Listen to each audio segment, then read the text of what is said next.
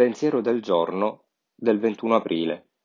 Mantenere un rapporto intimo con un'altra persona per un lungo periodo di tempo è una delle cose più difficili.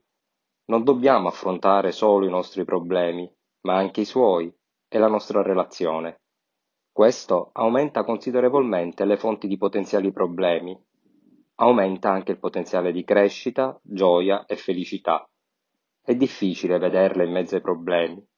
Se riusciamo a imparare a vivere una relazione, conservando la nostra individualità, siamo cresciuti e abbiamo trovato una chiave per la felicità e la serenità.